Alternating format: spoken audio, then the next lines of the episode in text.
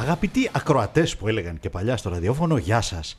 Οι φιλοί των ξενύχτιδων, αυτών δηλαδή που έχουν το N B A κορώνα στο κεφάλι τους ή που τέλος πάντων αυτό τον καιρό ε, ετοιμάζουν τους δυνατούς καφέδες εν ώψη των play-off και ταυτόχρονα βλέπουν και το κολεγιακό, διότι και εκεί χτυπάει η καρδιά όλων, όλων των μπασκετόφιλων ή πρέπει να χτυπάει η καρδιά όλων των μπασκετόφιλων. Καταφτάνει λοιπόν η φιλή για αυτό το podcast με αντικείμενο το N B A, όπου θα πούμε για το Γιάννη μας, διότι αυτός είναι που μας ιστριλατεί, και για τους Bucks.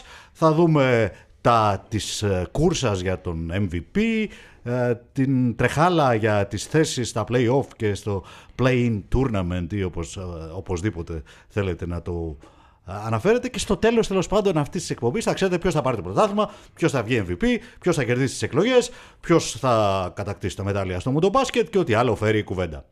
Μην τα δέστε κόμπολα αυτά. Το βέβαιο είναι ότι είμαστε εδώ με τον Μιχάλη Γκιουλένογλου και τον Νίκο Καρφή, με τον Χρήστο Λόλο πίσω από, τις, από την κονσόλα και ο υποφαινόμενος, ο Νίκος Παπαδογιάννης, για να σας κρατήσουμε παρεάκι, παρεάκι κανένα είκοσι πέντε λεπτό, μισάωρο. Αν πάει και παραπάνω, μην μας χαλάσετε τη διαγωγή, αγαπητέ. είκοσι πέντε λέει. Κάθετος. Λοιπόν, μιλάτε. Στα είκοσι πέντε θα σταματήσει ο χρόνος, πιστεύω. Σε αυτή την ηλικία δεν μπορώ να λέω πολλά. Λέγε, ε, με, με τι να ξεκινήσουμε, τι να, τι να πρωτοπιάσουμε. Να ξεκινήσουμε από εμ βι πι και να πάμε στα play-offs, ναι, ή να το πάμε ανάποδα. Εκεί, αυτό, αυτό με ιντριγκάρει εμένα, για να είμαι ειλικρινής. Η κούρσα του εμ βι πι. Η τα play-off και η μάχη για το τίτλο αργούν λίγο ακόμα. Κοίτα, δηλαδή έχουμε δε... μόνο μια εικόνα πολύ γενική για θα αυτά. Σου πω, δεν θυμάμαι να το έχουμε συζητήσει ξανά. Ε, εμένα πάντα με μπερδεύει ποιο είναι το κριτήριο για τον εμ βι πι. Δηλαδή υπάρχουν χρονιές που ένας παίκτης έχει βγει εμ βι πι ενώ δεν πρέπει, με βάση την κατάταξη της ομάδας του ή τα κατορθώματά του. Ε, την επόμενη χρονιά που δικαιωματικά πρέπει να πάρει το εμ βι πι, το παίρνει κάποιος άλλος, γιατί ισχύει ένας άλλος κανονισμός. Δεν μπορώ να καταλάβω δηλαδή ποιος είναι ο κανόνας για να βγάλουμε εμ βι πι το Γιάννη, τον Εμπίντ ή τον ε, Νίκολα Γιόκιτς, οι οποίοι αυτή τη στιγμή είναι τρεις επικρατέστεροι. Δεν νομίζω ότι υπάρχει κι άλλος αυτή τη στιγμή να παίζει το όνομά του για αυτόν τον τίτλο. Και ίσως γι' αυτό το λόγο καθιερώθηκε να υπάρχει άλλος εμ βι πι για τους τελικούς, διότι εδώ που τα λέμε, ο εμ βι πι, όπως αναδεικνύεται, είναι ο εμ βι πι της κανονικής περίοδου. Ακριβώς. Είναι, είναι αστείο το ότι δεν βγήκε εμ βι πι ο Γιάννης Αντετοκούμπο τη χρονιά που κατέκτησε το πρωτάθλημα και βγήκε τις δύο προηγούμενες. Ακριβώς. Μα για αυτό είναι, εμένα η μεγαλύτερη αδικία που το λέω είναι η αλληλουχία του Harden με τον Westbrook. Ναι. Την πρώτη χρονιά που βγήκε ο Westbrook, okay, είχε το μέσο όρο, το triple-double, η ομάδα του όμως ήταν έκτη. Ε, ο, ο, ο Harden είχε οδηγήσει τους Rockets στις εξήντα νίκες. Πρώτη στη Δύση, δεν θυμάμαι αν ήταν και στο N B A. Αλλά το πήρε την επόμενη που ήταν χειρότερος ως, ε, ε, με βάση τους αριθμούς του, με βάση όλα αυτά που έκανε. Τύψεις των ψηφοφόρων. Είναι, αυτός, νομίζω ότι ισχύουν οι τύψεις δηλαδή και θα είναι και πολύ άσχημο. Ενώ τυπικά ο Embiid πληρούσε τις προδιαγραφές να το πάρει και πέρσι το εμ βι πι. Δεν το πήρε. Μπορεί αυτό να μετρήσει φέτος στις τύψεις που έχουμε ότι δεν το δώσαμε στον Τζοέλ, ο οποίος ε, Τζοέλ, όπου στα δίκαια που βρεθεί, το λέει κιόλας ότι με έχετε αδικήσει, δεν μου δίνετε το εμ βι πι, τι θα γίνει με το εμ βι πι. Μπορεί και αυτό πια να μετρήσει. Δηλαδή είναι και αυτός ένας παράγοντας πλέον. Τον αδικήσαμε πέρσι, ε, ας το δώσουμε φέτος και τι έγινε. Και ίσως, Μιχάλη, επειδή και οι άλλοι δύο έχουν πάρει ήδη από δύο εμ βι πι και Embiid και πέρυσι το πάλεψε μέχρι τέλους ε, και έχει φοβερούς μέσους όρους. Απλά θεωρώ ότι φέτος όποιος και να το πάρει είναι τόσο ωριακή η κατάσταση, γιατί και το Denver και το Milwaukee αλλά ε, και, το, και οι Sixers είναι πολύ ψηλά σε Ανατολή και Δύση αντίστοιχα και παίζουμε με κάποιες πάρα πολύ μικρές λεπτομέρειες που θα κάνουν και τη διαφορά. Ίσως τώρα όποιος φορτσάρει και λίγο παραπάνω ίσως έχει ένα μικρό, ε, μια, ένα μικρό πλεονέκτημα έναντι των αντιπάλων του. Αλλά θεωρώ ότι είναι η χρονιά του Embiid να το πάρει το εμ βι πι, έστω και οριακά, διότι είναι αυτό που είπατε και οι δύο, ότι σαν να είναι χρωστούμενο που δεν το πήρε πέρυσι και, και ήδη οι άλλοι έχουν ήδη κατα, κατάκτηση του κορυφαίου παίχτης στο N B A μέχρι τώρα. Διαβάζα μια ανάλυση για τα κριτήρια, αυτό ακριβώς που είπε ο Μιχάλης, μια ανάλυση στο Athletic, αν δεν κάνω λάθος, όπου είχαν κληθεί να τα εξηγήσουν τα κριτήρια κάποιοι δημοσιογράφοι που έχουν δικαίωμα ψήφου. Γιατί οι δημοσιογράφοι εκλέγουν, για να μην μπερδευόμαστε. Και είπαν ότι μετράει να είσαι ο καλύτερος παίκτης της καλύτερης ομάδας, πράγμα που βγάζει Γιάννη φέτος, μέχρι αποδείξεως του εναντίου τέλος πάντων. Αλλά μάλλον οι Bucks δεν θα τη χάσουν την πρωτιά, όπως φαίνεται, αφού έχουν ανοίξει μια ψαλίδα για τους άλλους. Είναι η εικόνα της ομάδας όταν δεν παίζει ο καλός παίκτης της. Αλλά οι Nuggets έχουν κάνει ένα κόλπο.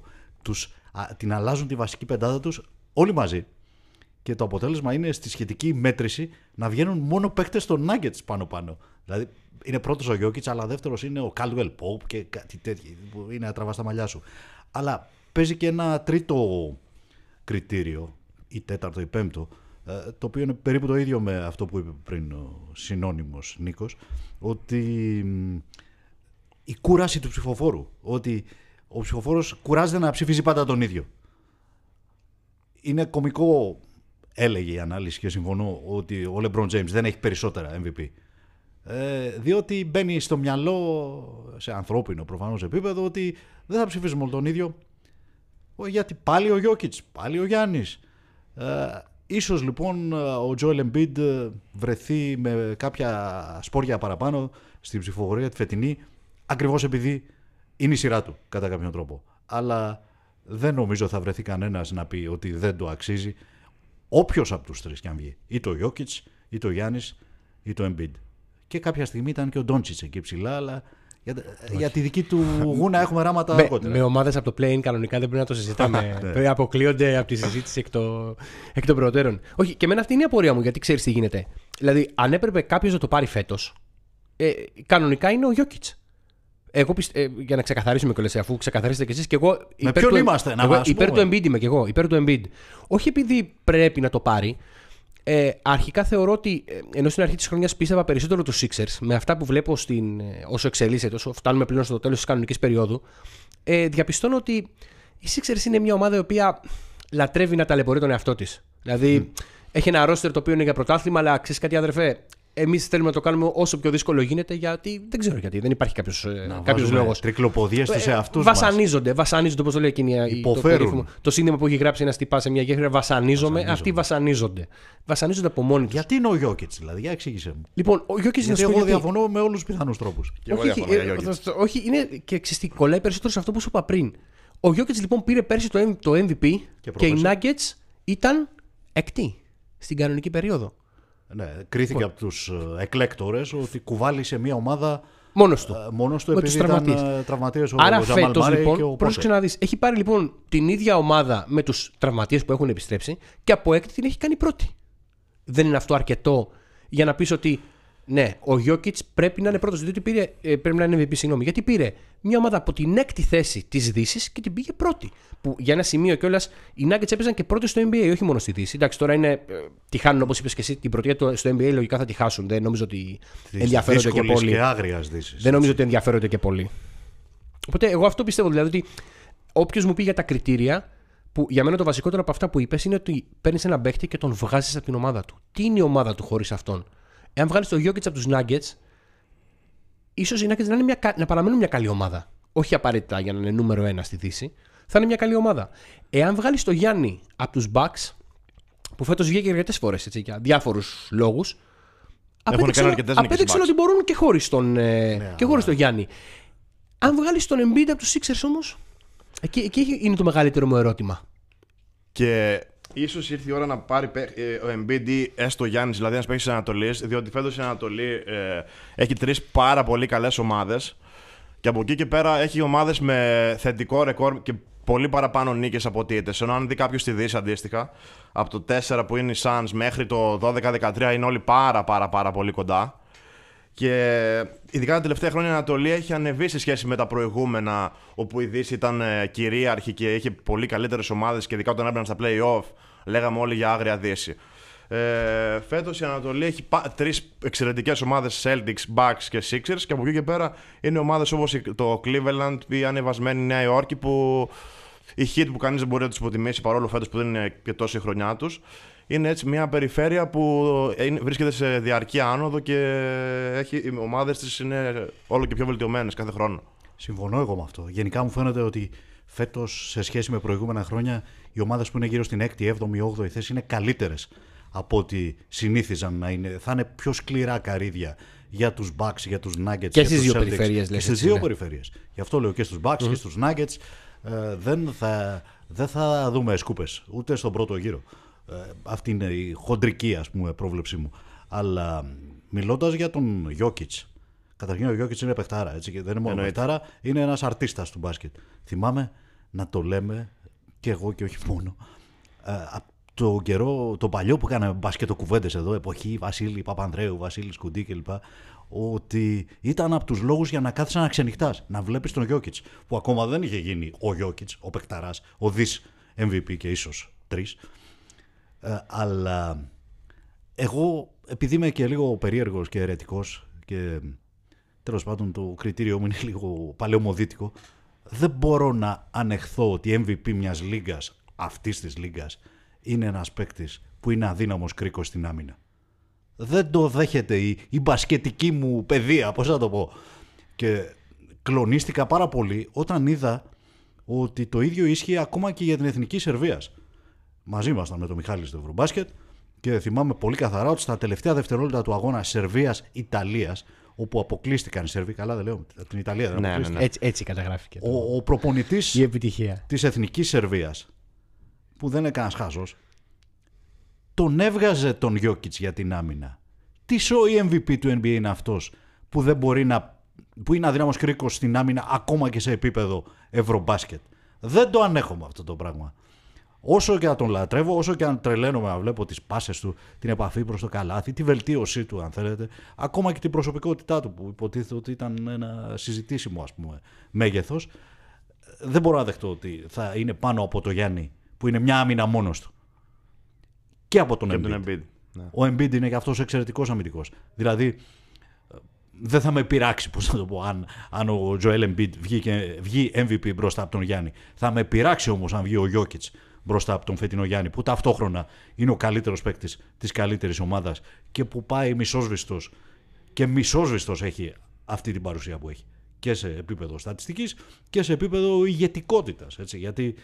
Ε, λέτε και σωστά το λέτε ότι οι Bucks κάνουν νίκες και χωρίς τον Γιάννη φέτος. Ακόμα και αυτό είναι έργο Γιάννη Αντετοκούμπο όμως. Η, η, το μεγαλείο δηλαδή των Bucks. Ναι, ναι, όχι, εγώ και χωρίς αυτόν. Δεν το ανέφερα αρνητικά αυτός ως αρνητικό παράγοντα ότι αν το βγάλεις να κερδίζουν και χωρίς αυτόν. Δεν είναι, δεν είναι η ίδια φάση όπως το Memphis όταν βγάλεις τον Τζα Μοράντ που πέρσι είχαν κάνει ένα τρομερό ρεκόρ, ας πούμε, με νίκες έναντι των χωρίς το, το Τζα. Το οποίο κάνουν ακόμη και φέτος. Έτσι. Ακόμη και φέτος παίζουν. Κερδίζουν μάλλον χωρίς. Έχουν μάθει να κερδίζουν χωρίς τον Τζα Μοράντ. Είναι διαφορετικός ο Γιάννης. Ο Γιάννης ε, είναι ακριβώς αυτό που είπες. Δηλαδή, εμένα το πιο τρανό παράδειγμα του Γιάννη, εάν μου πούν γιατί μπορεί να είναι ο Γιάννης εμ βι πι, θα του παραθέσω τη σκηνή που είναι ένα τελείως αχρίαστο μαρκάρισμα. Δεν θυμάμαι τώρα το παιχνίδι. Είναι που πηδάει ο Γιάννης κάπου. Δεν έχει νόημα. Οι Bucks κερδίζουν, δηλαδή θα κερδίζουν και χωρίς αυτό.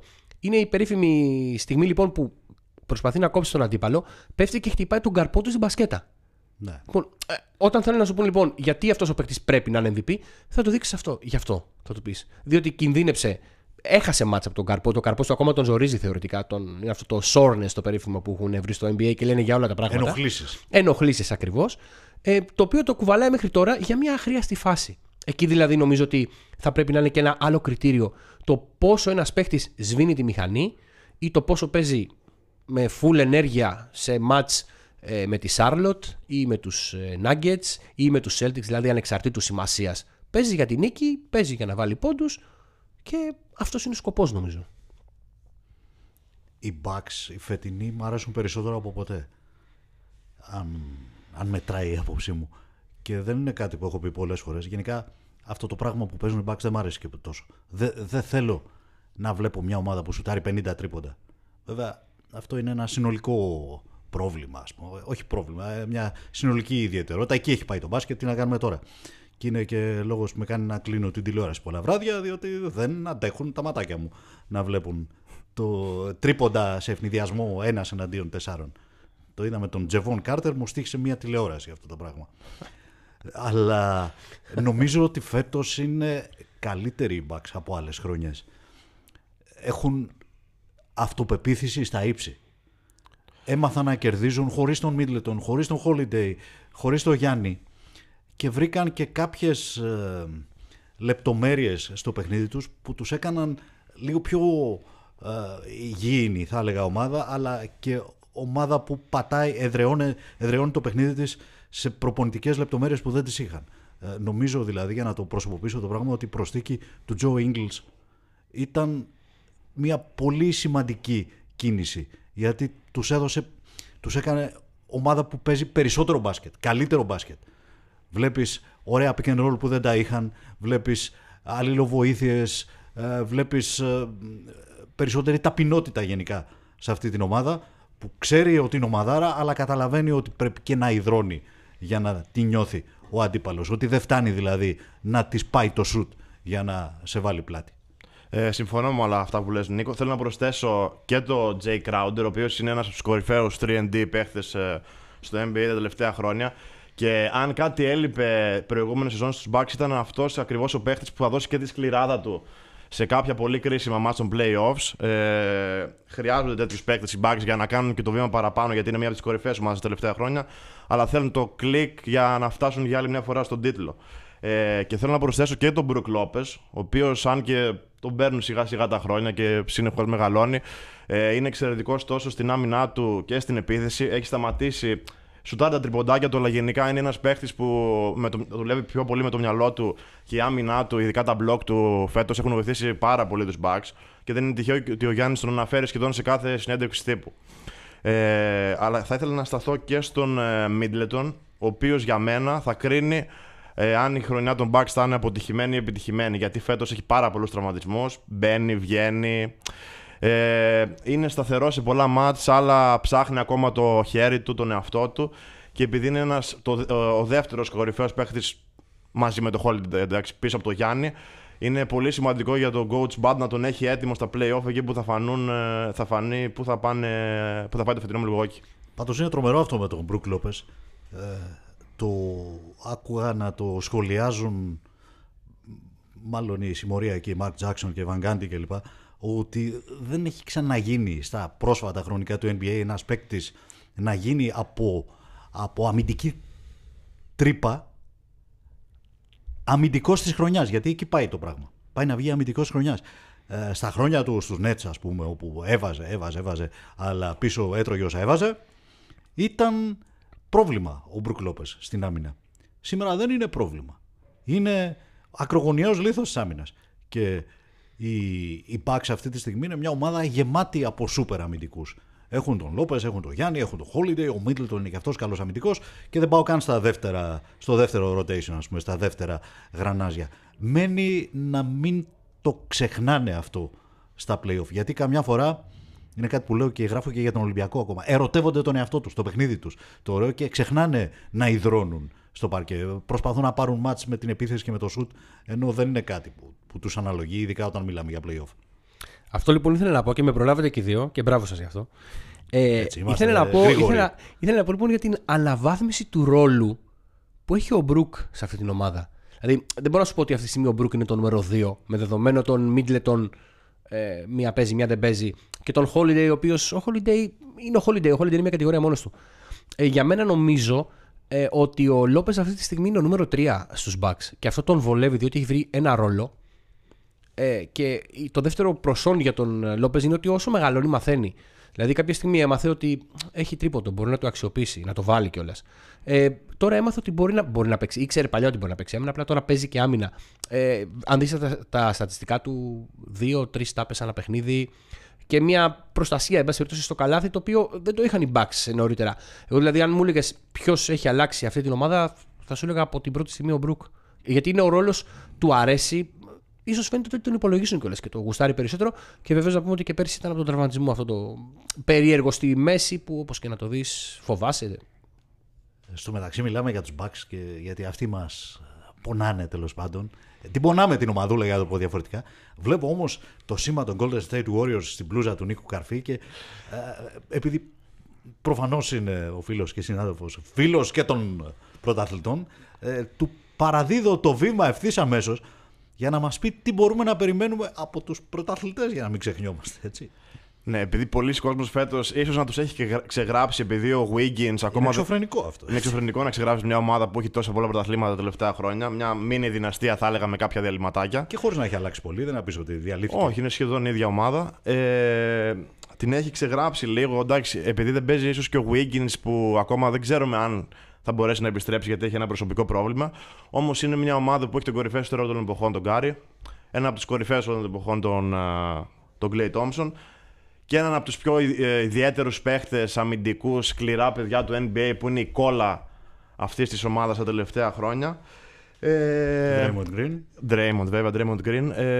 Η Δύση γενικά είναι πολύ αμφίροπη φέτος. Δεν θα μου κάνει εντύπωση αν στον πρώτο γύρο κάποιες ομάδες από το πέντε έως το οκτώ, ίσως και δύο και τρεις, πετάξουν έξω ε, ομάδες του ένα έως του τέσσερα. Ας πούμε το Σακραμέντο που είναι εξαιρετικό φέτος, να μην το δικήσουμε, ή και το, με τους Grizzlies με τις μεταπτώσεις λόγω Μοράντ και όλο αυτό που έχει δημιουργηθεί στο N B A.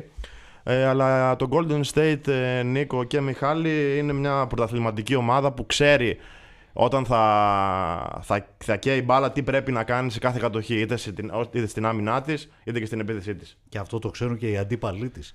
Και νομίζω ότι μετράει πολύ στο θυμικό ενός αγώνα, μιας σειράς αγώνων, να ξέρεις ότι ο αντίπαλός σου το έχει περπατήσει αυτό το μονοπάτι και ξανά και ξανά και ξανά, και μπορεί ξαφνικά να τον δεις να γιγαντώνεται. Η, η καρδιά του πρωταθλητή δεν είναι καρδιά για μένα, είναι η άβρα του πρωταθλητή, είναι η στόφα του πρωταθλητή. Εγώ λοιπόν θέλω να πιαστώ, ε, είναι λίγο άσχετος ο παίχτης με τους Golden State Warriors. Σήμερα έχει βγει ο Jimmy Butler και έχει πει ότι δεν βλέπω κάποιο νόημα να παίξω μέχρι το All-Star Game. Ουσιαστικά φορτσάρω δηλαδή μετά το All-Star Game. Και για να πάμε λοιπόν στους Warriors που είναι η κουβέντα μας, ε, εγώ δεν έχω καταλήξει εάν οι Warriors, να το πούμε πολύ απλά γιατί το συζητώ και με φίλους και χρησιμοποιούμε αυτή τη λέξη, βαριούνται να παίξουν αυτή τη στιγμή, ή ουσιαστικά κάνουν μια πολύ μεγάλη σιέστα μέχρι τα εβδομήντα μάτς και αρχίζουν να παίζουν τώρα. Το οποίο βέβαια έχει ένα ρίσκο, διότι κοιτώντας εδώ τα κοιτάπια, οι Warriors αυτή τη στιγμή είναι οριακά στα play-offs. Μπορεί να πάθουν. Μπορεί να μπουν και στο α, play-in. Μπορεί να πάθουν Ανατολού Εφές, για να μην ψάχνεις. Ναι, ναι. Ακριβώς. Και με την καλή έννοια και με την κακή. Πότε, πότε κανείς δεν ξέρει πώς πάει αυτό το πράγμα. Εντάξει, προφανώς δεν είναι επιλογή τους να διαλέξουν το δύσκολο μονοπάτι, διότι θα ήταν πολύ πιο εύκολο να βγουν νούμερο ένα στη Δύση ή νούμερο ένα στο N B A, να έχουν και το πλεονέκτημα όπως το είχαν και πέρσι. Δεν... Ακριβώς. Νομίζω ότι ε, είναι ένα κουμπί να το πατήσουν και όπως είπες, δεν μπορείς σε καμία περίπτωση να τους υποτιμήσεις. Προφανώς και έχουν δυσκολίες φέτος. Δεν παίζουν καλό μπάσκετ. Δεν παίζουν το μπάσκετ που μας έχουν συνηθίσει τα προηγούμενα χρόνια. Ε, ο Wiggins Μονολότη τα προηγούμενα χρόνια δεν τον είχαν εκτιμήσει. Ε, φέτος είναι η, χρονιά, η δεύτερη χρονιά που θα εκτιμήσουν τον Wiggins με την απουσία του. Ελπίζουν ότι η προσήκη του Γκάρι Πέιτον, του δεύτερου, για να μην ξεχνάμε. ε, δεύτερου ή τρίτου. Όχι δεύτερος, ο Γκάρι Πέιτον είναι δεύτερο. Έχω χάσει το μέτρημα. Έχουν τις δυναστείες. Λοιπόν, θεωρούν ότι η προσθήκη θα τους φέρει κάτι από το περσινό ε, παιχνίδι που τους λείπει. Προφανώς στην άμυνα, ε, στην ταχύτητα και σε όλα αυτά τα σκληράδα, πράγματα. Θα λέγα, και σκληράδα ακριβώς. Ε, οπότε ναι, κανέναν δεν πρέπει να ξεγράφουμε, διότι ποτέ κανείς δεν ξέρει τι μπορεί να γίνει. Ε, το έξι, αν τερματίσουν έκτη βέβαια, οι Warriors δεν είναι απαγορευμένος αριθμός να πεις ότι α, είναι τελειωμένοι. Έχουμε δει και χειρότερα να συμβαίνουν έτσι στα playoffs. Απλά ναι, νομίζω ότι αξίζει να δούμε τους Warriors στα playoffs για να δούμε αρχικά αν όντως βαριόντουσαν στο προηγούμενο μέρος και κρατάνε δυνάμεις, να το πούμε πάρα πολύ απλά, και να παίξουν εκεί που πρέπει. Θα ήθελα πάντως να δω ένα καινούριο πρωταθλητή, για να είμαι ειλικρινής. Εντάξει, όλοι προσκυνήσαμε τον Στεφ Κάρι πέρσι και... και όχι μόνο αυτόν, τον Λεμπρόν παλαιότερα κλπ. Αλλά αν δεν το πάρει ο Γιάννης, που προφανώς όλοι το θέλουμε, ας είναι μια καινούρια ομάδα. Να ανεβεί στο θρόνο μια ομάδα που δεν τον έχει ξαναπατήσει. Να ανανεωθεί λίγο το σκηνικό. Να... Ε, νομίζω ότι κουράζει λίγο να βλέπεις τα ίδια πρόσωπα και τις ίδιες ομάδες να μονοπολούν τους τίτλους. Ε, και ο Γιάννης έφερε μια άβρα, έτσι, ανανέωσης με το πρωτάθλημα που πήρε, αλλά αν τον αφήσουμε στην άκρη, ουσιαστικά έχουμε μια διαρχία Λεμπρόν και Κάρι, να το πω πολύ χοντρικά, την τελευταία δεκαετία. Και όχι μόνο, θα ήθελα να το πάρει φέτος, αν όχι το Milwaukee, να το πάρει το Denver, να το πάρει ε, ξέρω εγώ, το Sacramento. Εντάξει, ακραίο ακούγεται, η Φιλαδέλφια. Ναι. Πάω να πω και το Memphis, αλλά δεν, δεν, δεν σου βγαίνει το Memphis. Με ενοχλεί πάρα είναι... πολύ αυτός ο γολοπαιδισμός. Είναι σαν να σου κρατάνε να κουτσόλεις τον κρόταφο και να κάνουμε και ένα, ένα λογοπαίγνιο που αξίζει. Ξέρετε, δεν είναι αυτή η κατάσταση. Έχω την εντύπωση, από όσο μπορώ να κρίνω, ας πούμε, από την άλλη άκρη του Ατλαντικού, ότι έχει κάπως θορυβήσει, αν όχι τρομοκρατήσει, τους ηθήνοντες του N B A, γιατί δεν μπορεί παρά να τους θυμίζει τα, τον παλιό κακό καιρό. Ξέρετε, πριν τα χρόνια του Magic και του Bird, το N B A είχε πολύ κακή φήμη, και την είχε διότι ήταν ένα πρωτάθλημα των ναρκωτικών, των gangster, της, του γκέτο με, με την κακή έννοια όμως, της, με τις κακές, ας πούμε, μνήμες που φέρνει αυτό. Αμαρτίες γυναικών. Αμαρτίες, ναι. Γενικά ήταν ένα πρωτάθλημα αμαρτίας. Ναι, έτσι ακριβώς. Ο Magic και ο Bird το πήραν και το βάπτισαν σε κολυμπήθρα, όπου ήρθε και τους ακολούθησε ο Jordan τα επόμενα χρόνια και άλλαξε τελείως στα χρόνια του Stern η άβρα του εν μπι έι. Μπήκε στα σπίτια στην πραγματικότητα χωρίς να φοβάται ο νοικοκυρέος ότι ο παίκτης που βλέπεις τηλεόραση ξαφνικά θα βγάλει όπλο. Ε, Τώρα ναι. όμως το όπλο ξαναβγήκε από τη θέση του. Και όχι τίποτα άλλο. Νομίζω ότι τους Αμερικανούς τους θορυβεί δύο φορές το γεγονός ότι αυτή τη στιγμή τους αρέσει, αλλά ταυτόχρονα βαθιά μέσα τους ξέρουν ότι δεν τους αρέσει. Διότι τα πρόσωπα του εν μπι έι ποια είναι αυτή τη στιγμή? Είναι ο Γιόκιτς, ένας Σέρβος. Είναι ο Γιάννης, ένας Έλληνας. Είναι ο Εμπίντ, που όσα διαβατήρια και να πάρει είναι από το Καμερούν. Είναι ο Ντόντσιτς, ε, ένας Σλοβαίνος. Και θεωρητικά στο πρόσωπο Μοράντ. Ε, του Μοράντ και του Τέιτουμ βλέπουν τον Αμε, το αμερικανικό πρότυπο. Την απάντηση, ας πούμε. Που, ναι, έχουμε και εμείς παίκτες οι οποίοι είναι καλοί και μπορούν να σταθούν όχι απλά σε All-Star Game επίπεδο, αλλά σε επίπεδο πρωταθλητισμού. Και ξαφνικά ένας από τους δύο αποδεικνύεται ότι. Ε, ναι, ε, μπορεί και να, να έχει... το βάλεις μέσα στο σπίτι σου. Ναι, μπορεί να έχει βγάλει και ένα πιστόλι ή να το έχει ναι. και στο Instagram Live να το τραβήξει και δεν ξέρουμε αν το βρήκε.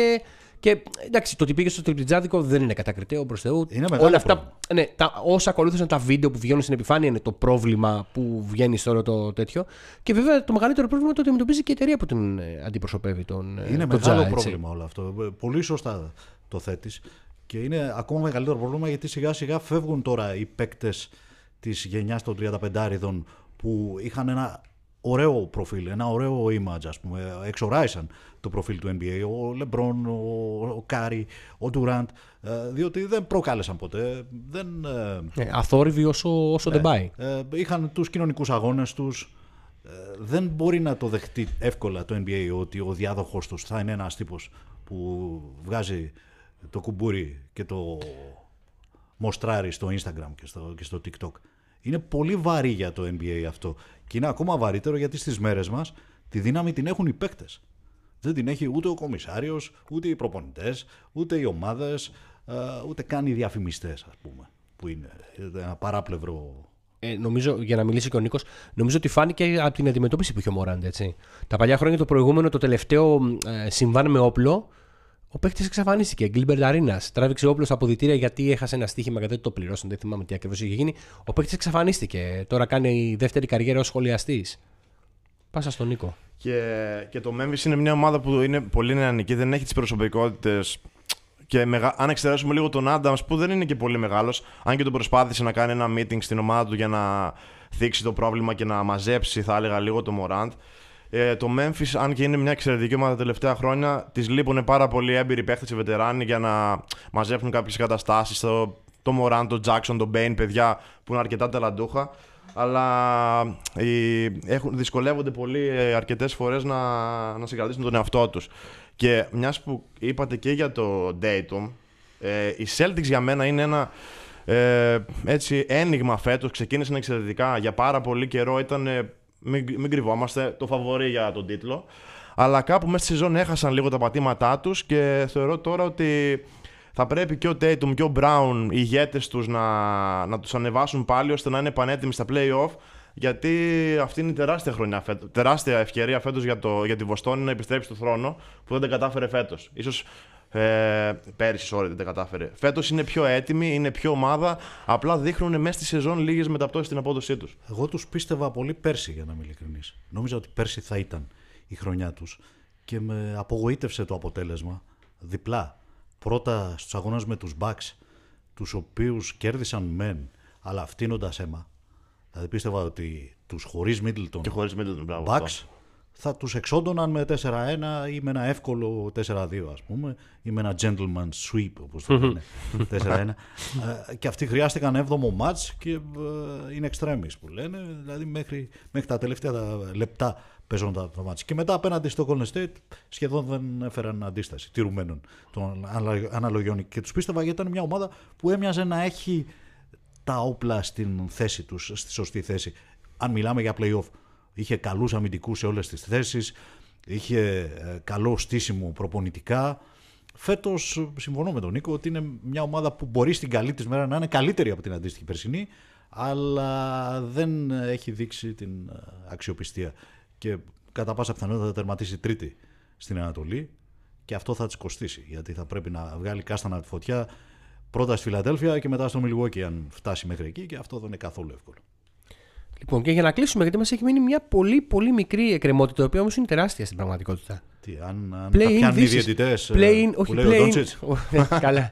Ο Ντόντσιτς νομίζω ότι είναι στην Αδριατική Λίγκα ή στην Basket League. Θα, θα μιλήσουμε λοιπόν, γιατί τώρα κολλάει εδώ και ο Ντόντσιτς, αλλά και έχουμε ξεχάσει τελείως Λεμπρόν. Εγώ, Νίκο, το λέω, δεν ξεχνάω, θα πριν από δύο χρόνια την πρόβλεψή σου, την οποία την είχες πει, σε κοίταζα και έλεγα, το εννοεί, μας κάνει άνθρωπος. Πλάκα. Άσχετος είναι. Ότι, όχι, άσχετος ποτέ, ποτέ δεν μπορούσα να το πω αυτό το πράγμα. Σου μου κάνει τρομερή εντύπωση ότι ήταν, οι Lakers δεν θα μπουν στα playoffs. Δεν θα μπουν στα playoffs και δεν μπήκανε στα playoffs. Ναι. Φέτος οι Lakers λοιπόν. Θεωρώ έχουν... κορώνα στο κεφάλι μου. Με... Το προβλέψε μου. Πολύ καλά θα κάνεις. Τον συνήθως αποτυχημένος. Και πολύ καλά θα κάνεις. Διότι λοιπόν φέτος έχουμε μια διαδικασία του play-in, η οποία δεν είναι σε καμία περίπτωση άχαρη. Είναι match knockout. Το οποίο knockout σημαίνει ότι εάν δεν παίξεις καλά ένα βράδυ, ευχαριστούμε πολύ. Πας για ψάρεμα που λένε οι, οι φίλοι Αμερικάνοι. Λοιπόν, έχει, έχει τη δική του γοητεία. Ακριβώς, έχει τη δική του γοητεία, διότι φέτος έχει στο play-in αυτή τη στιγμή τώρα. Αν τελείωνε απόψε, ας πούμε, το τέτοιο, θα είχαμε Timberwolves, Mavericks, Lakers και Pelicans για να βγουν δύο ομάδες. Οι Lakers πάλι εκεί, με το ζόρι στο play-in. Και πλέον έχουν πέσει και οι Mavericks εκεί. Και όλα αυτά σε διαδικασία κοροναγράμματα σχεδόν, έτσι, όπως λες. Και όχι μόνο αυτό. Και αυτός που θα περάσει. Τι κερδίζει μια αναμέτρηση με το νούμερο ένα και το νούμερο δύο. Denver και Grizzlies αυτή τη στιγμή, ας πούμε. Ή κανένα Σακραμέντο. Το Σακραμέντο άραγε το φοβάται κανένας. Το υπολογίζει κανένας. Ε, Κοίταξε, οι περισσότεροι λένε το θέλουν. Οκ, ε, okay, προφανώς είναι το πιο εύκολο, αλλά δεν είμαι τόσο σίγουρος ότι θα το βγάλουν τόσο εύκολα. Ακόμα δεν έχω συνέλθει από, από, εκείνη, από το γεγονός ότι. Από το πάθημα εκείνης της καλής ομάδας των Sacramento Kings. Ομαδάρα. Που θα έπρεπε να έχουν πάρει το πρωτάθλημα. Θα μπορούσαν να έχουν πάρει το πρωτάθλημα. Που στήθηκαν, για να το πω με ελληνική ορολογία, για να χάσουν το πρωτάθλημα. Εγώ πήγα να... αλλού τώρα με Νίκος. Νίκος, Νίκος, ναι, ναι, ναι. Και έκανε και πολλά χρόνια οι φίλοι του Σακραμέντο να δουν μια έστω ομάδα να ονειρευτούν πάλι τα περασμένα μεγαλεία. Που σε καμία περίπτωση ο Φόξ και ο Σαμπόνις και η παρέα τους δεν είναι σαν τον Γουέμπερ, τον Μπέτζα και τον Ντίβατς και τον Μάικ Μπίμπι. Αλλά μετά από χρόνια μια ομάδα, ίσως ένας από τους χειρότερους οργανισμούς στο εν μπι έι, ναι, που είχε χάσει λίγο έτσι τη. Την αγάπη του για τον μπάσκετ, έκανε πολλές λάθος αποφάσεις. Είναι και πάλι ψηλά στη Δύση. δεκαεπτά χρόνια μετά την τελευταία φορά που μπήκαν στα play-off. δεκαεπτά ε. χρόνια, ο κόσμος κουράστηκε, αλλά φέτος βλέπουμε εκπληκτική έδρα. Γιατί και τότε στα play-off το Σακραμέντο έτρεμες να πας να παίξεις μέσα στο Σακραμέντο. Ε, αλλά θεωρώ ότι πιο πολύ ίσως το Σακραμέντο φοβάται μη βρει στον πρώτο γύρο τους Lakers ή τους Warriors παρά. Το αντίστοιχο. Αν και είναι μια εξαιρετική ομάδα, να το ξαναπούμε αυτό. Θα δείξω ότι είναι η καλή ομάδα της Καλιφόρνια, επιτέλους. Να αναδειχθεί η καλή ομάδα της Καλιφόρνια, ούτε οι Clippers ούτε οι Lakers, αλλά είναι οι Kings στο τέλος. Στην πρωτεύουσα της Καλιφόρνια, αν δεν κάνω λάθος, είναι το Σακραμέντο. Ναι, ναι. Που εμένα, να σου πω ποια είναι η μοναδική μου ένσταση και για τους Kings και για τους Grizzlies. Ε, εγώ πάντα παίρνω ως παράδειγμα μια ομάδα, ακόμη και οι Warriors που πήραν πρωταθλήματα, οι Bucks που πήραν αυτό το επικό πρωτάθλημα. Ήταν ομάδες οι οποίες ήταν ίδιες. Έφαγαν τα μούτρα τους πάρα πολλές φορές. Τρώγοντας τα μούτρα σου, προφανώς μαθαίνεις. Ε, μαθαίνεις από τα λάθη σου, μαθαίνεις από τις, από τις αδυναμίες σου, μαθαίνεις από τα πάντα. Ε, νομίζω ότι οι Kings έχουν δρόμο ακόμα, έχουν μια πάρα πολύ καλή ομάδα. Αν την έριχνες σε οποιαδήποτε άλλα playoffs, τα playoffs της Ευρωλίγκας μπορεί και να τα πέρναγαν αέρα. Υπάρχει ομάδα στη Δύση που έχει φάει πολλές φορές τα μούτρα της και μπορεί να. Μόνο τον Denver. Μόνο τον Denver αυτή τη στιγμή, όπως το κοιτάω. Το Phoenix μία φορά τα φάγε. Πέρσι τα φάγε μία και μέσα στους τελικούς έχουν ακόμα για μένα ψωμί, έχουν να φάνε. Οι Nuggets για μένα δηλαδή αυτή τη στιγμή έχουν φάει ε, το περισσότερο ξύλο και τις περισσότερες απογοητεύσεις. Διότι κάποια στιγμή, χωρίς να έχουν σούπερ ομάδα, έπαιζαν τρομερό μπάσκετ. Και όταν έφταναν στα playoffs, πάντα κάτι γινόταν. Ε, πάντα έβρισκαν μια ομάδα που έπαιζε καλύτερα σε εκείνο το διάστημα. Είναι ελαφριές φανέλες. Ακριβώς, είναι ελαφριές φανέλες. Οπότε και επειδή και οι Bucks. Δεν ήταν ελαφριά φανέλα. Ακριβώς, ήταν ελαφριά φανέλα. Κάποια στιγμή βαραίνει η φανέλα. Ακριβώς. Έπαθαν, έμαθαν και απέδωσαν. Τώρα που είπες ότι έχουν ψωμί να φάνε οι Suns, έχουν ψωμί, αλλά δεν ξέρω αν έχουν ψωμί να φάμε με τον Durant. Γιατί τώρα οι Suns με αυτή την ομάδα που έχουν φτιάξει, μια τετράδα Chris Paul, Booker, Durant και Aiton, ε, θεωρώ ότι τα, τα επόμενα, φέτος και τον επόμενο χρόνο είναι, πρέπει να πάνε οπωσδήποτε να κάνουν όλοι για τον τίτλο. Και αυτό θα κάνουν. Δηλαδή δεν τους παίρνει να, να έχουν χαμένες χρονιές, γιατί είναι μια υπερταλαντούχα ομάδα επιθετικά που θα πρέπει να βάλει νερό, νερό στους κρατήσεις στην άμυνα και να βρει πρωταγωνιστές, γιατί έφυγε ο Μάικαλ Μπρίτζες, ο κορυφαίος τους αμυντικός περιφερειακός και κάνει και σπουδαία χρονιά στους Nets. Ε, θα πρέπει όλοι να βάλουν το λιθαράκι τους στην άμυνα για να κρύψουν τα αμυντικά τους κενά, γιατί επιθετικά αυτή τη στιγμή Θεωρώ ότι είναι μέσα στις κορυφαίες ομάδες στο Ν Μπι Έι το ταλέντο δηλαδή του Booker και φυσικά τον Durant. Δεν μπορείς να το, να το κοντράρεις. Φοβάμαι πάντως ότι έφυγε το τρένο για το Phoenix. Γι' αυτό σας ρώτησα. Ότι έφυγε τότε που προηγήθηκαν με δύο μηδέν επί των Bucks και είχαν το πλεονέκτημα έδρας και δεν μπόρεσαν να την τελειώσουν τη δουλειά. Τέλος πάντων, θα δούμε. Όπως όλοι γνωρίζετε και εμείς γνωρίζουμε, είναι πολύ εύθραστες οι ισορροπίες πάντοτε. Πόσο μάλλον φέτος, πόσο μάλλον όταν έχουμε ακόμα εποχή COVID, όπου μπορεί ο καλός σου παίκτης να κολλήσει το μικρόβιο και να χάσει τα τρία κρίσιμα μάτσα, ας πούμε, στην τελική ευθεία μιας σειράς play-off. Τέλος πάντων, τα αφήνουμε. Πάμε να φτιάξουμε τα καφεδάκια μας, γιατί έρχονται πάρα πολλά ξενύχια. Σας φιλούμε στα βρωτά. Ήταν στα μικρόφωνα του podcast. Podcast. Το είπα καλά? Άντε, πείτε μόνοι σας τα ονοματάκια σας. Μιχάλης Γκιουλένογλου, καλή συνέχεια από μένα. Νίκος Καρφής, καλή συνέχεια και από μένα. Ο Χρήστος Λόλος ήταν ο καλλιτέχνης που φρόντισε ώστε να έρχεται ωραία ο ήχος στα αυτάκια σας, να μην σας κουράζουμε. Από τον Νίκο Παπαδογιάννη και την λυπή συμμορία, πολλά φιλιά, έχετε πανηδύνει.